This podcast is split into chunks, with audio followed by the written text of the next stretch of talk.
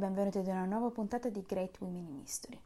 Per parlarvi della donna di oggi dobbiamo andare nell'Olanda di inizio Novecento, dove incontreremo Frida Belinfante, direttrice d'orchestra, eroina della resistenza olandese e leader dei diritti LGBT ante litteram.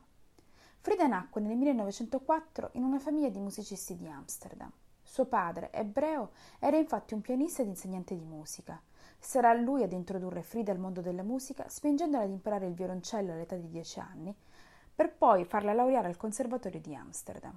Sia lei che il padre avranno successo nel mondo musicale. Il padre sarà il primo pianista a presentare l'intero ciclo delle sonate per pianoforte di Beethoven durante una sola stagione al, e perdonatemi la pronuncia, Concertgebouw di Amsterdam, mentre Frida farà il suo debutto musicale a soli 17 anni, alternando ai concerti lo studio con il violoncellista Gérard Ecking a Parigi, con il quale svilupperà poi una stretta amicizia. Dopo aver diretto per anni le orchestre del liceo, dell'università e ensemble da camera, nel 1937 Frida verrà invitata dalla, dalla direzione del Concertgebouw di Amsterdam a formare l'Et Klein Orchest, un'orchestra da camera della quale diverrà poi direttore artistico e direttore d'orchestra. Frida manterrà questa posizione fino al 1941, diventando così la prima donna in Europa ad essere direttore artistico e direttore di un ensemble d'orchestra professionista.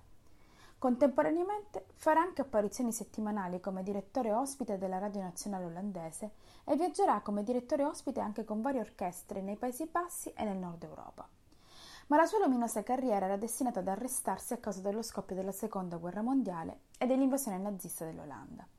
Consapevole del precipitare degli eventi, Frida deciderà di posare il violoncello e unirsi al CKC, il gruppo di resistenza olandese, introdotto da un suo amico, l'artista apertamente gay William Arendhaus.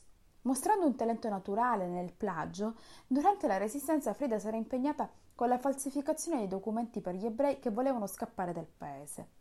Fu lei a suggerire poi che per rendere ancora più verosimili i documenti falsi sarebbe stato necessario bruciare quelli originali, proposta che porterà il CKC ad organizzare il bombardamento dell'anagrafe di Amsterdam che avverrà il 27 marzo del 1943. Presi di mira dalla Gestapo, dopo l'incidente dell'anagrafe, i membri del gruppo, tra cui Frida, si daranno alla macchia. Quando lei scoprirà però che molti dei membri del gruppo erano stati arrestati, tra cui anche il suo amico William Arendhaus e molti di questi giustiziati, Frida farà la scelta parecchio coraggiosa di travestirsi da uomo per sfuggire ai nazisti.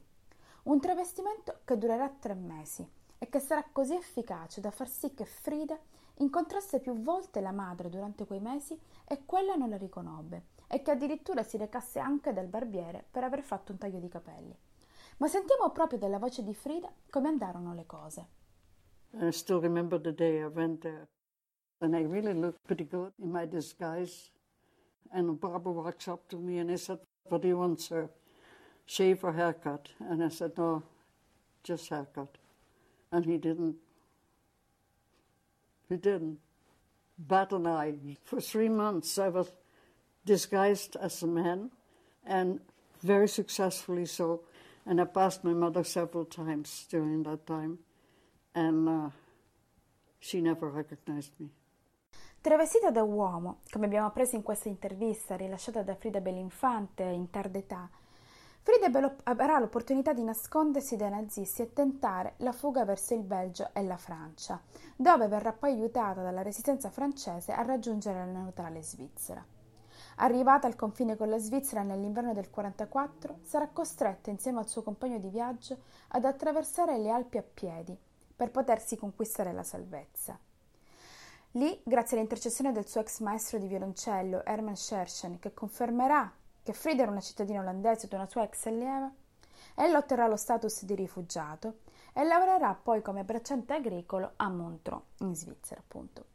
Finita la guerra, Frida ritornerà in Olanda per poi trasferirsi nel 1947 negli Stati Uniti. Si stabilirà a Laguna Beach in California e si unirà poi alla facoltà di musica della UCLA, la famosa università ehm, di Los Angeles, nel 1949. Desiderosa però di continuare la sua attività di direzione, formerà nel 1953 i The Vine Street Players, un gruppo orchestrale di colleghi delle università locali e musicisti da studio di Hollywood. La formazione dei Vine Street si rivelerà fortunata per Frida Belinfante. Una performance di successo nella Redlands Ball da parte dell'ensemble, appunto sotto la direzione della Belinfante, spingerà le elite culturali locali a invitarla a formare un ensemble orchestrale permanente nella contea di Orange, in California. Diverrà così direttore artistico e fondatore della Orange County Philharmonic Society, che nel 1954 sarà incorporata come organizzazione senza scopo di lucro e sin tasse e diventerà il primo ensemble orchestrale della Orange County. Belinfante continuerà a impiegare i musicisti del Divine Street Players nella nuova orchestra della Philharmonic Society. Il rapporto di Frida però con l'Orange Country Philharmonic terminerà bruscamente nel 1962, quando il suo contratto non verrà rinnovato.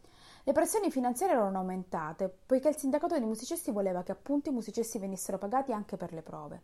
Inoltre, membri del consiglio di amministrazione e alcuni esponenti della comunità ritenevano che un direttore maschio avrebbe in qualche modo aumentato la statura dell'orchestra e di conseguenza anche le entrate. In un'intervista del 1994, Frida dirà però che credeva che i pettegolezzi sul suo orientamento sessuale fossero in realtà il vero motivo per cui alla fine ella verrà rimossa. E proprio l'orientamento sessuale sarà una delle questioni che accompagnerà Frida per tutta la sua vita. La Belinfante era di fatti apertamente lesbica e non farà nulla per nasconderlo, diventando così una paladina dei diritti LGBT. Quando aveva 16 anni, incontrò infatti la compositrice Henriette Bosmans, che Frida descriverà, e qua uso le parole sue, la mia migliore amica, ragazza amica, Ero una grande ammiratrice di questa meravigliosa, bellissima ragazza, questa compositrice. Si innamorarono e vissero insieme a intermittenza per circa sette anni. Henriette dedicherà a Frida anche il suo secondo concerto per violoncello.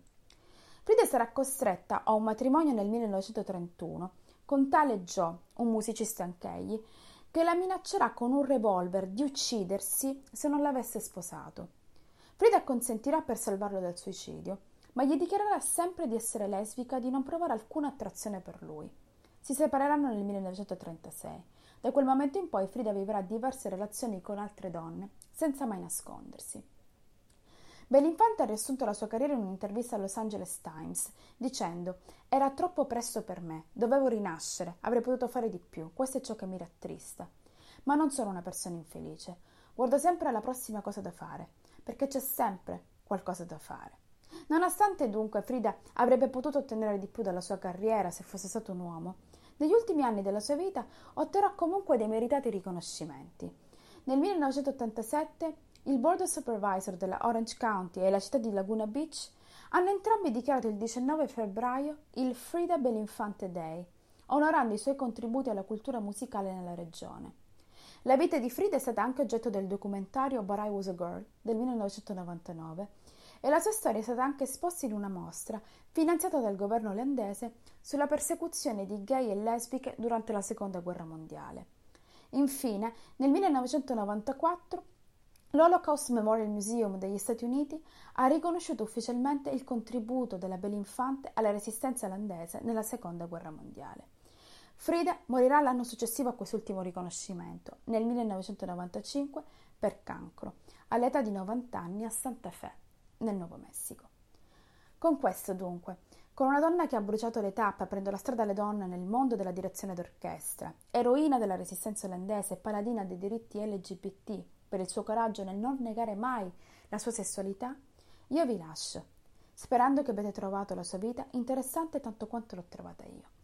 Come sempre, vi do appuntamento a martedì prossimo con un'altra grande donna del passato. Grazie per avermi ascoltato. Alla prossima.